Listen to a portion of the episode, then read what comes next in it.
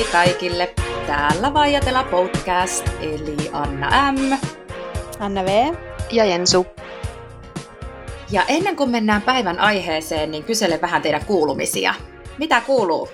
Ihan hyvää kuuluu. Mun paasto loppui tosiaan pari päivää sitten. Nää viikon mä olin, olin paastolla tämmöisellä mehu- ja tee, painotteisella paastolla ja se kyllä niin kuin onnistuu yllättävän hyvin, että ei mulla ollut varsinaisesti nälkää sen viikon aikana. Et ehkä jonkun verran heikotti ja väsytti paljon enemmän kuin normaalisti, mutta muuten meni hyvin. Ja eilen sai ekan kerran sitten syödä kunnon, kunnon ruoan, tai no pienemmissä määrissä, mutta oli kyllä ihan mahtava makukokemus. Ja, ja nyt sitten se haaste on tietenkin se, että ää, yrittää rauhallisesti palata siihen vanhaan rytmiin, eikä sitten syö niin paljon ja, ja sitten syö paljon paremmin kuin aikaisemmin, koska muutenhan tämä paasto tavallaan tämän kaikki edut voi heittää roskakoriin, jos ei nyt sitten tee sitä rauhallisesti ja maltillisesti sitä paluuta normaaliin. Mutta niin. hyvin meni, kiitos mitäs ne, joo, mitäs ne paaston edut on?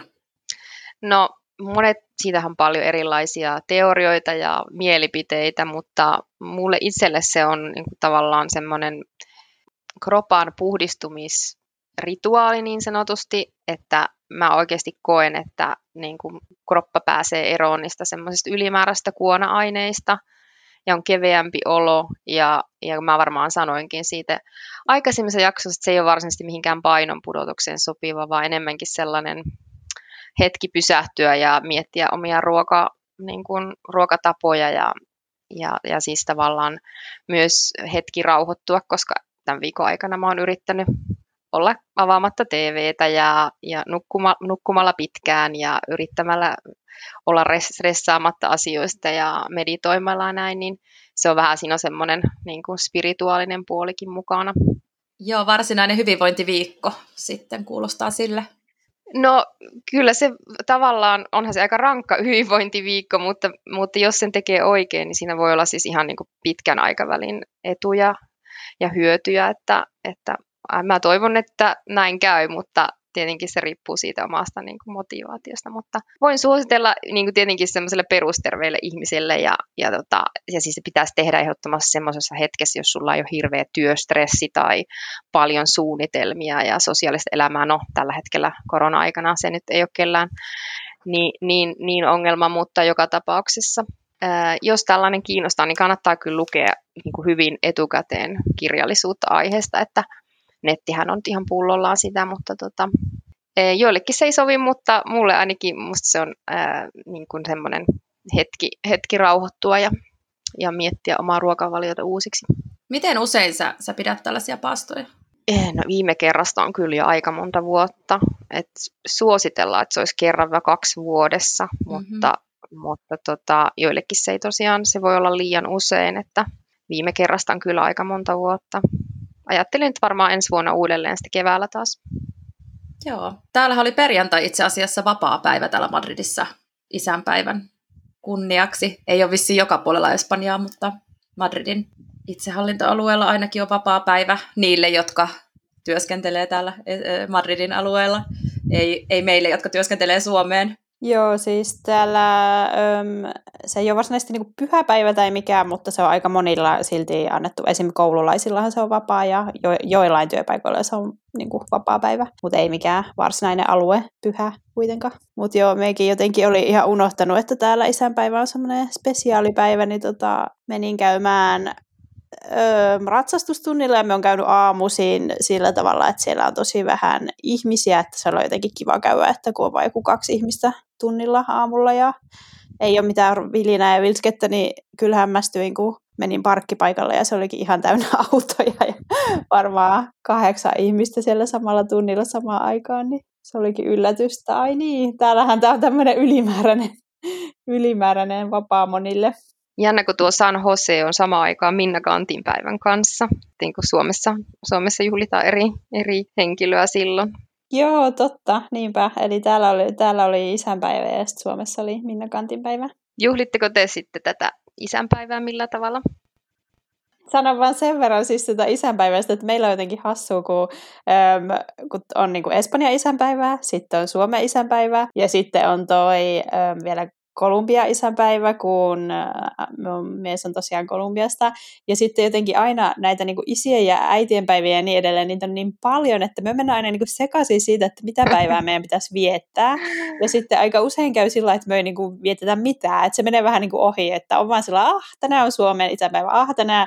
Ja sitten niin kuin, sit me tänä vuonna me olin sillä että nyt oikeasti nyt niin kuin on Espanjan isänpäivä, niin nyt vietetään Espanjan isänpäivää ja sitten me oli oikein valmistelu, niin kuin, että, että niin kuin siis syötiin yhdessä ja sitten kun tosiaan äm, meillä ei ole lapset koko ajan, niin sitten sillä Isak oli myös täällä meidän kanssa ja muuta, niin se oli jotenkin niin kuin, jotenkin siinä huomaa, että voi mennä vähän niin kuin sekaisin, kun on tällainen monikulttuurinen perhe ja monet juhlapyhät ja muuta, niin sitten meidän piti oikein tällä kertaa niin kuin päättää, että nyt vietämme Espanjan isänpäivää. Meillä oli tuo sama juttu, kun me oltiin siellä Englannissa, että sielläkin on tosiaan eri päivä, mutta muutenkaan ehkä me ei niin kauheasti yleensä juhlita tällaisia päiviä, että mekin sitten vaan vietettiin aikaa yhdessä ja käytiin syömässä hyvin, mutta aika tavallinen päivä ja tosiaan mä olin silloin töissä, töissä normaalisti, että mulla ei ollut vapaa päivää. Okei, mutta sitten mennään tämän päivän aiheeseen ja puhutaan vähän meidän lempibarrioista. Barrio tarkoittaa kaupungin osaa ja tällä hetkellä tosiaan ei oikein voi, voi matkustaa minnekään, mutta ajateltiin, että voidaan antaa teille vähän tällainen virtuaalimatka tänne meidän lempipaikkoihin. Madridinhan on kaikista paras tutustua ihan kävellen ja eri, eri kaupungin osissa aikaa viettäen kierrellä eri, eri kaupungin osasta toiseen. Ja aloitetaanko Anna, Anna Veen, Veen eh, lempiparriolla?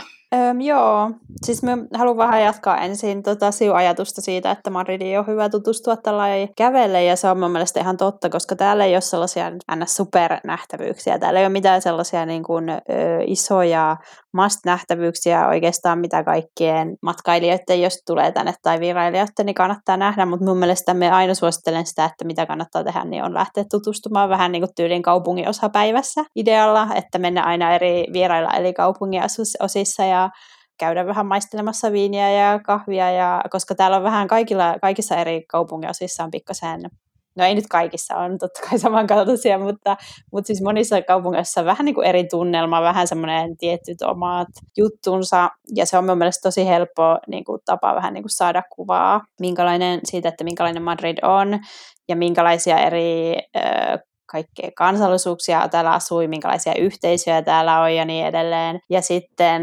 tota, myös se, että tavallaan esim. Pohjois, anteeksi, Pohjois-Madridin barriot on hyvin erilaisia sitten taas kuin, niin kuin etelässä. Ja, ja sitten sekin, että kun monesti, sit varsinkin kun mä monissa esimerkiksi Facebookissa näissä um, expat ja niin kuin, ulkomaalaisten asukkaiden ryhmissä, niin monesti lukee sitä, että saa lukea sitä, että niin, okei, että Pohjois-Madrid on niin se hyvä ja turvallinen ja siellä kannattaa mennä, sieltä kannattaa vuokrata ja niin edelleen. Ja sitten toisaalta Etelä-Madridia monesti vähän mollataan, että se on sellaista niin kuin vähän työväen luokkaista ja ehkä niin kuin sanotaan, että myös vaarallista ja, ja niin edelleen. Ja siis meillä tästä asiasta ollenkaan samaa mieltä, että siis totta kai se on, se on niin kuin fakta, että niin kuin vähän sellaista vähän niin kuin Madridin niin kuin vähän varaisemmat parjot on ehkä siellä etelässä, mutta minun mielestä niin kuin myös Etelä-Madrid on mie- ihan mielettömän mielenkiintoinen ja kaunis ja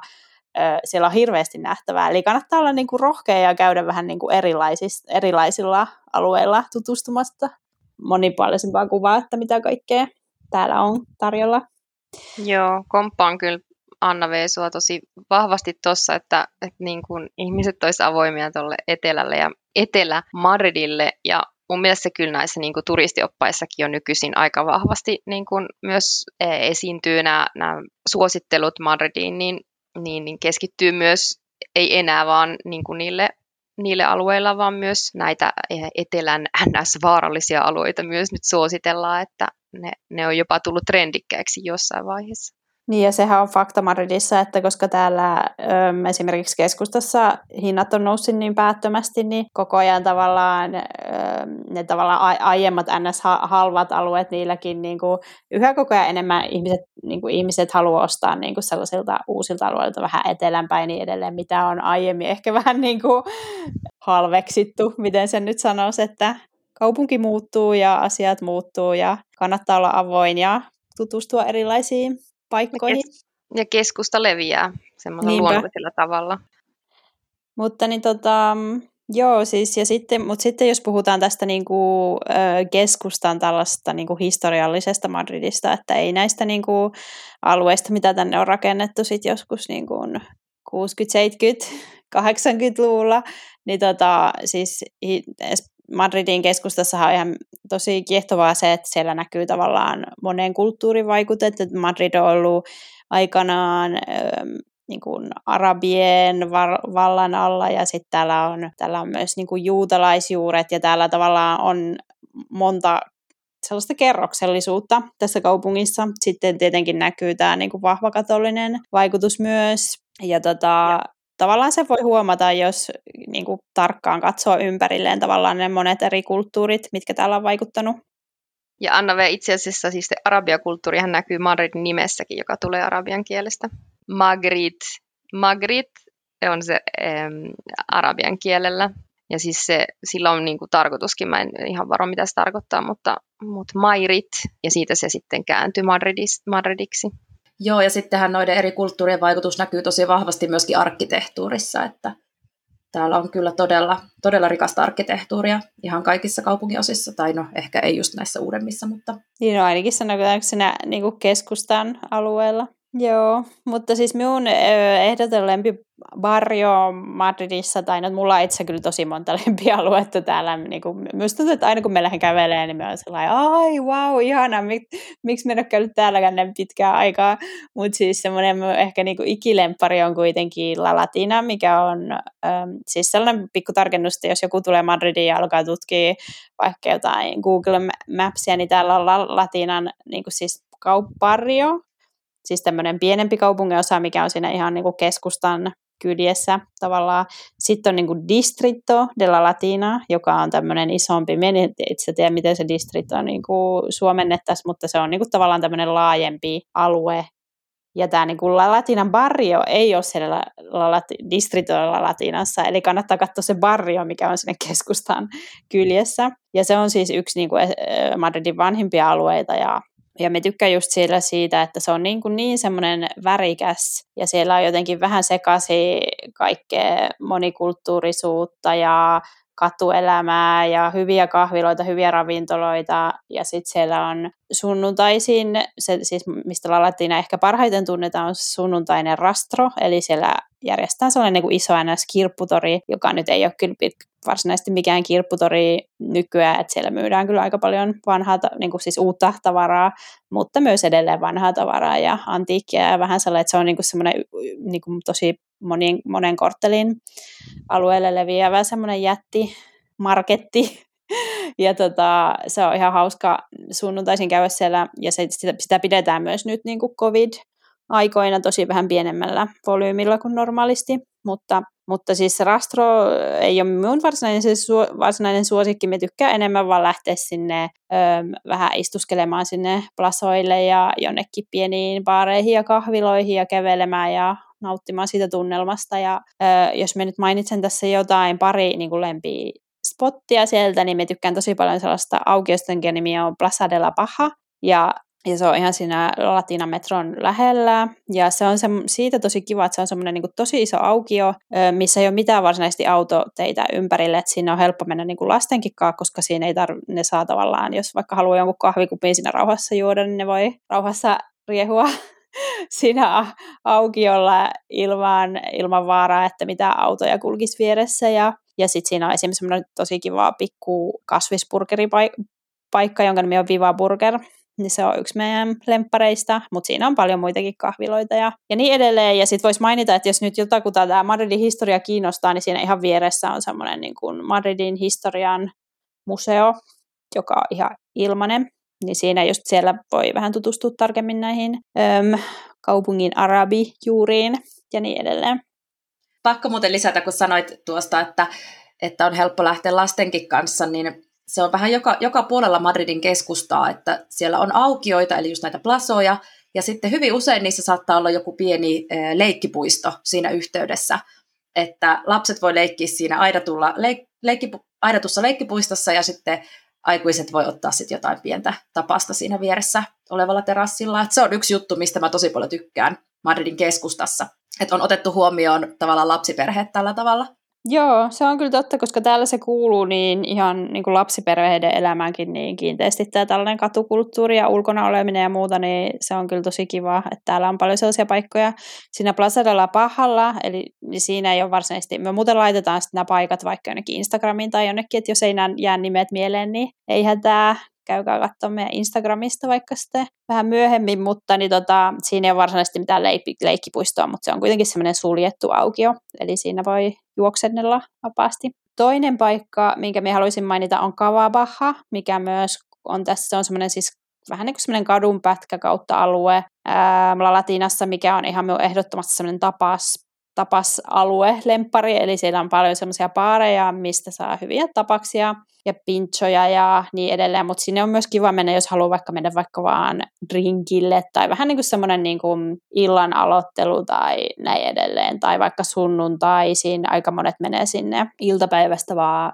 juomaan yhden olutlasillisen tai niin, tai vermutin tai drinkin tai jonkun sellaisen, niin se on tosi siis kiva semmoinen eläväinen alue, mutta ei mikään varsinaisesti niin kuin yöelämän remu, mikään semmoinen bile-alue, vaan siis semmoinen niin kuin, enemmän semmoinen niin kuin hengailu ja vähän napostelua ja vähän, vähän jotain hyvää juomista, niin sellainen kavabaha. Ja siitä, siellä, siellä oikeastaan mikä vaan paikka on niin kuin kiva.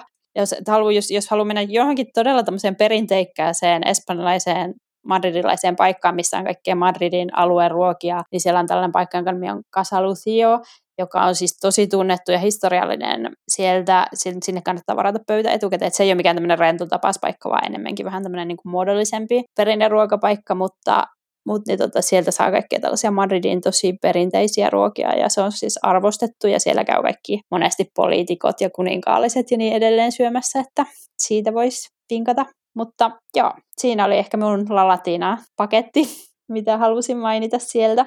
Okei, allekirjoitan kyllä aivan täysin, että Lalatina on kyllä tosi, tosi ihana parrio. Sinne on kiva lähteä viettämään iltaa ja on tosi hyvä chanssi ihan vaan sattumalta löytää joku ihan superhyvä tapasravintola tai, tai muu. Mutta sitten joo, toinen semmoinen kaupunginosa, jossa syö ja juo hyvin on Chueka. Ja Chueka on No mulle henkilökohtaisesti Sueka on ehkä sen takia tärkeä, että mä oon asunut siellä ja sen takia tunnen aika hyvin sitä, sitä barriota. Ja se on ehkä, jos Lalatina on tunnettu siitä Rastron Marketista, niin Sueka on kyllä varmasti tunnettu tästä gay-kulttuurista. Eli siellä sateenkaariliput liput liehuu, etenkin silloin kun on tämä Pride, Pride-viikko, että silloin, silloin siellä on kyllä paljon, paljon elämää siinä kaupungin osassa. Ja itse tykkään siellä siitä, että no siellä on tosi kaunista arkkitehtuuria ja tuntuu, että jokaisen kulman takaa löytyy jotakin nähtävää. Mutta sitten myös tosiaan siitä, että siellä on paljon ihania sisustusliikkeitä ja kahviloita. Ja kahviloista voisin ehkä, ehkä mainita Mama Fram, Frambuesan, missä on ihania leivoksia. Täytyy laittaa sinne Instaan sitten tarkemmat tiedot. Ja ravintoloista ehkä sitten just, meillä on aikaisemminkin ollut tässä podissa puhetta Friidan, ja siinä on esimerkiksi siinä Friidassa, se on niin kuin vähän semmoinen pieni aukio ja siinä esimerkiksi sen vieressä on leikkipuisto. Että siinä on tosi, tosi hyvä niin kuin itse mennä siihen terassille ja syömään tai, tai juomaan ja sitten laittaa, laittaa lapsi sitten siihen aidatulle leikkialueelle. Ja myös äh, muistan, että silloin kun meidän Eeva oli pieni, niin tuntui, että sinne Frida oli aina tosi kiva mennä, että sinne pääsi hyvin vaunuilla ja siellä oli sellainen myöskin niin kuin oli helppo, helppo vaihtaa vaipat ja muut. Että se ei ole aina Madridissakaan ihan itsestäänselvyys, että, että on sellainen esimerkiksi sellainen vessa, minne pääsee helposti vaunujen tai vauvan kanssa, niin sitä suosittelen, suosittelen kyllä. Ja plus, plussaa myös siitä, että lapsiperheet saa aivan älyttömän hyvää palvelua, että siellä tykätään kyllä lapsista. Ja sitten mun lempilounaspaikka on Babel. Se on aika lähellä sitä kauppahallia Mercado de San Antonia. Ja siellä Paapelissa sinne kannattaa ehdottomasti mennä lounaalle. Siellä on aivan älyttömän hyvät lounas, lounasruuat. Ja siellä on sellaista espanjalaista ruokaa, mutta pienellä twistillä. Et ehdottomasti kyllä kokeilemisen arvoinen paikka. Ja sitten tosiaan mainitsinkin sitä kauppahallista. Siellä sijaitsee myös Suomen Madridin instituutti yläkerrassa. Siellä on kaikenlaisia näyttelyitä ja muita järjestetään. Ja huomasin muuten, nyt viime, itse, itse asiassa kävin siellä just tällä viikolla, niin siellä kauppahallissa myytiin myös äh, ruisleipää. Varmaan ihan, ihan sattumaa, wow. sattumaa, mutta kuulin, että se on kuulemma ihan oikeaa ruisleipää, että ei, ei sillä kertaa tarttunut mukaan, mutta... Hyvä vinkki. Joo, siellä kannattaa käydä sitten ruisleipäostoksilla.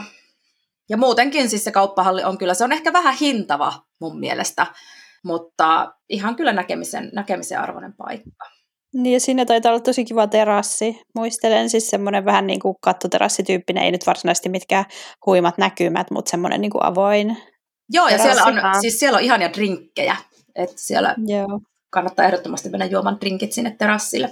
Ja sitten ehkä yksi sellainen paikka, mikä, mikä mulle on siellä Tsuekassa, missä käy melkein aina silloin, kun on, on siellä, niin on semmoinen kirjakauppa kuin Pantarei. Et siellä on aivan ihania kirjoja, että sinne voi mennä inspiroitumaan et keskittynyt ehkä enemmän sitten niin kuin vis- visuaalisiin kuvakirjoihin ja, ja muihin, mutta siis äh, paljon esimerkiksi sarjakuvia ja muita. Tosi hyvä kirjakauppa. Ja sitten siinä Tsuekan vieressähän on sitten Malasanja, joka on ainakin kaikille opiskelijoille tuttu paikka. Eli sen ostoskatu Fuencarralin toisella puolella on sitten Malasanja ja siellä nyt ehkä, ehkä se, on, se on hyvin samantyyppinen kaupunginosa kuin Tsuekakin, että siellä on tosi paljon ravintoloita ja baareja ja opiskelijaelämää. Vähän hipster flair, voisi sanoa. Joo, ja sitten pakko mainita vielä, että paljon myöskin näitä second hand kauppoja, että jos kiinnostaa lähteä ostoksille second hand puoteihin, niin niitä siellä on kyllä tosi paljon. Joo, siellä on muistaakseni sellainen yksi katu, en nyt muista sen nimeä, sekin voidaan tarkistaa, mutta mikä on ihan täynnä, että siinä on niin kuin vieri vieressä näitä erilaisia second hand kauppoja. Niin on, joo, ja sitten pieniä putiikkeja ja sellaisia niin indie-putiikkeja ja ekokauppoja ja tatuointiliikkeitä. Joo, ja jos on niin kuin vaikka just vegaaniruoan ja kasvissyö tai vegaaniruoan ystävä tai ylipäänsä niin kuin tällaisen tosi terveysruoan ystävä, niin Malasanjassa on kyllä siihen tarjontaa. No entäs Jensu, mikä on sun lempiparrio? Öö, no täytyy sanoa kyllä tähän e- al- alkuun, että mä kyllä tykkään Madridin keskusta-alueesta kokonaisuutena tosi paljon.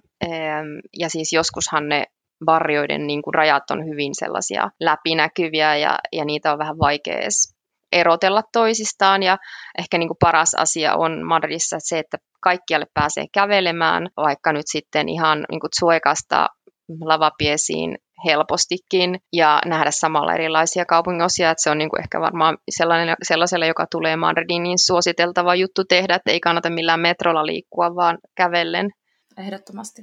Et se on niin kuin esimerkiksi esim, niin kuin ero Berliin, jossa mä aikaisemmin asun, että siellä niin kuin ei oikeastaan kaupunginosasta toiseen niin kuin pysty liikkumaan ilman mitään julkisia. Että käve, käve, kävelemällä oppii tuntemaan Madridin parhaiten ja ää, tarkistamalla, minkälainen on niin kuin katujen tunnelma. Ja no siis tota, mä haluan kertoa lavapiesistä varjona, mutta ihan aluksi sellainen merkintä, että siis mä myös niin kuin nautin hirveästi kaunista arkkitehtuurista, että siis keskusta-alueellahan on paljon sellaisia, niin kuin te, te, te Annat jo mainitsitte monia, monia alueita, mitkä on kauniita ja, ja mielenkiintoisia. Myös siis Huerta siinä ihan Sol, Huerta ja Solin eli keskusaukion kyljessä tai sitten Salamanca, joka on vähän kauempana, kauempana sieltä, jos keskustasta, no kauempana voiko nyt sanoa, mutta varmaan joku 15-20 minuutin kävelymatkan päässä, e, niin siellä on just näitä tämmöisiä liikekatuja, mutta muuten siellä on mun mielestä jos ei se varsinaisesti semmoinen luksusoppailu ei kiinnosta, niin siellä on todella kaunista arkkitehtuuria. Mutta palatakseni tuohon lavapiesiin,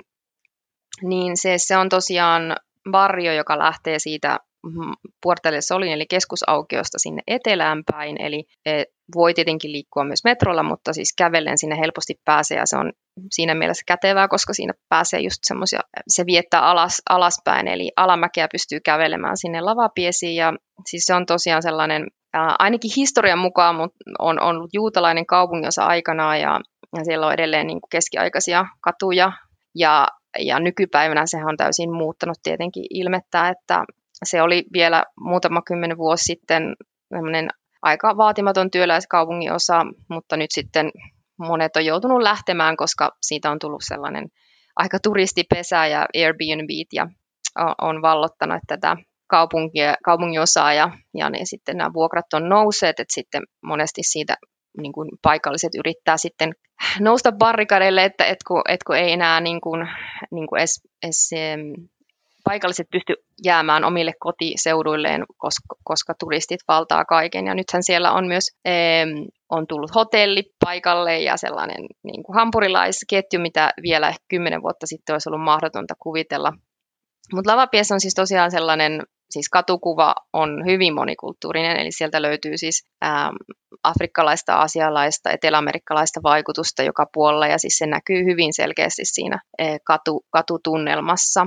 Ja, ja siis mitä, mistä mä tykkään siinä eniten on se rento meininki, sellainen avoin ja liberaali tunnelma ja, ja se, että siellä on, se on edullisempi ehkä kuin muut alueet.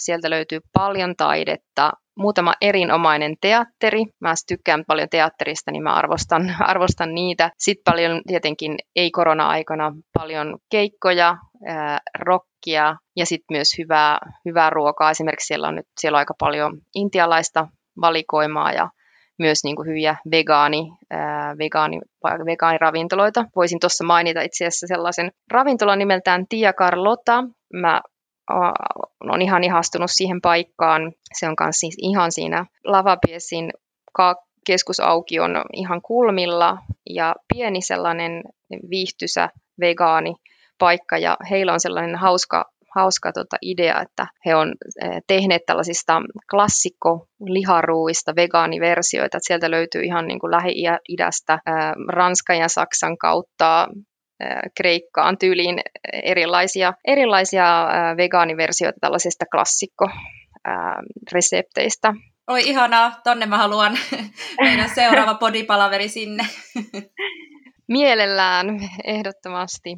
Ja, ja tuota, toinen paikka, minkä mä haluan mainita Lavapiesissä, on ähm, Mercado San Fernando, eli siis te molemmat vissiin mainitsitte tällaisia kauppahalleja, siis sehän on sellainen vähän niin kuin trendi-ilmiö, että tämmöisistä vanhoista kauppahalleista on tehty semmoinen modernisointi, modernisoitu versio, mutta jotkut on halunneet jättää sitä semmoista vanhaa, vanhaa tota, noin tunnelmaa ja, ja arkkitehtuuria niihin kauppahalleihin, mutta sisältä he, niissä on aika paljon mielenkiintoista valikoimaa. että esimerkiksi tässä Mercado San Fernandossa, niin siellä on paljon pikkuliikkeitä, kuppiloita, ravintoloita, löytyy erikoisoluita, oluita, löytyy sushia, ja, ja mulle itselle se on hirveän tärkeä siinä keskusaukiolla nimeltään sellainen, sellainen asturialaispaikka, jossa mä oon monet synttärit viettänyt ja monet juhlat ja, ja tapaamiset, ja se on semmoinen hyvin hyvin rento paikka ja tota, puheensorina kuuluu aamusta iltaa ja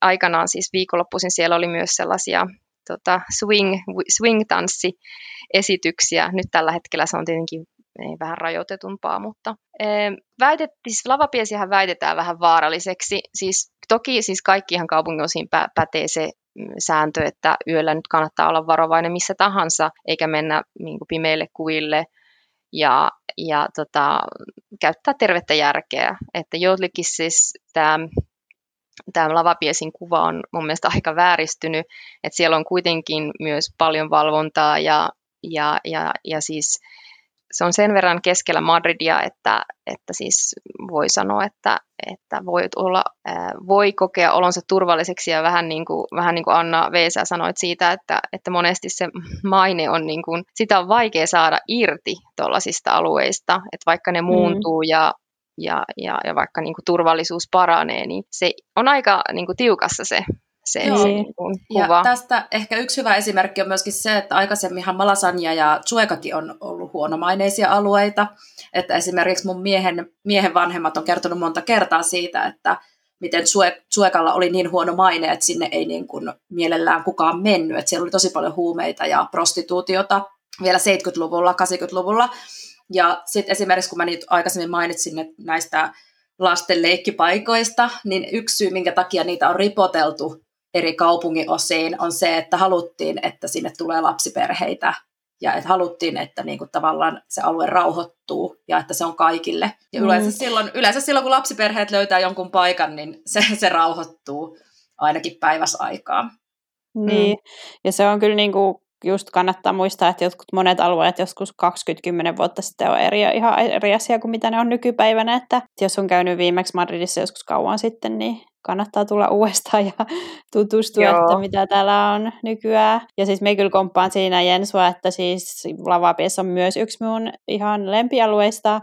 Ja siis mun mielestä just on mahtavaa tämä, kun Madrid on niin monikulttuurinen kuin se on, niin kun kävelee tavallaan niiden lavapiessin rajojen yli niin sanotusti, niin tuntuu, tuntuu että tulee niin kuin ihan tavallaan uude, uuteen maailmaan, että kun alkaa nämä putiikit, missä myydään just kaikkea jotain aasialaisia kauneustuotteita ja Afri, niin kuin Afrikasta niin tota, afrikkalaisia kauppoja ja kaikkea siis, että siis me niin jotenkin rakastan sitä tunnelmaa sillä alueella. Ja ja se ei ole ainut tällainen paikka, että sitten Madridissa on myös alueita, jotka, jossa on esimerkiksi paljon eteläamerikkalaisia, että kun se meet, niin tavallaan joka paikassa on jotain eteläamerikkalaisia leipäpuoteja ja vaikka boli, bolivialaisia le, leipäkauppoja ja kolumbialaisia ruokakauppoja ja esimerkiksi, no jos mainitsen, niin heitä vaikka Legazpi on yksi tämmöinen alue, missä on paljon, tosi paljon eteläamerikkalaisia ja sitten vaikka Usera, missä just Jensu asuu, niin on sitten tämmöinen niin kiinalaisbarrio ja, ja siis tota, mun mielestä se on niin kuin ihanaa, siis myös se on ihan mahtavaa Madridissa.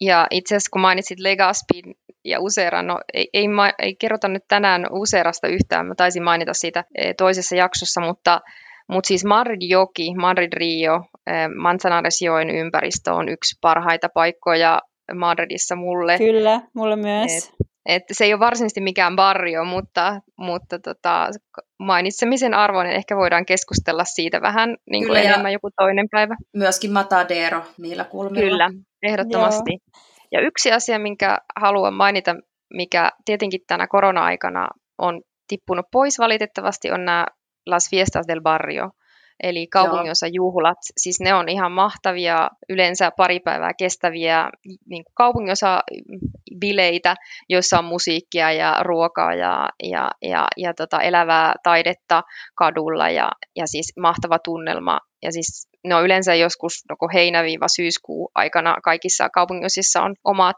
omat fiestansa, että ne on niin kuin jäänyt mulle hirveän hyvin mieleen monista näistä keskustan, Lalatinan ja, ja Lavapiesin. Varsinkin nämä fiestat on kyllä niin kuin mieleenpainuvia ja, ja varsinkin kun silloin on aina niin hyvä ilma, niin sitten on tosi kiva hengailla koko päivä ulkona ja kuunnella musiikkia ja mennä tapaspaikasta toiseen. No voi, että se on ihanaa. Toivotaan, että pian normalisoituu kaikkia. Joo, Aivan, sitä Kyllä. odotellessa. Laitetaan meidän Instaan kaikki nämä meidän lempipaikat ja kuulijat voi lähettää sitten myös omia, omia Madrid-vinkkejä. Toivotaan, että päästään pian matkustamaan taas normaalisti. Ja meidät tosiaan löytää Facebookista ja Instagramista nimellä Vauva Tela Podi. Ja ei muuta kuin hasta la proxima seuraavaan jaksoon. Kiitti, moi moi! Kiitos moi moi. Moi moi!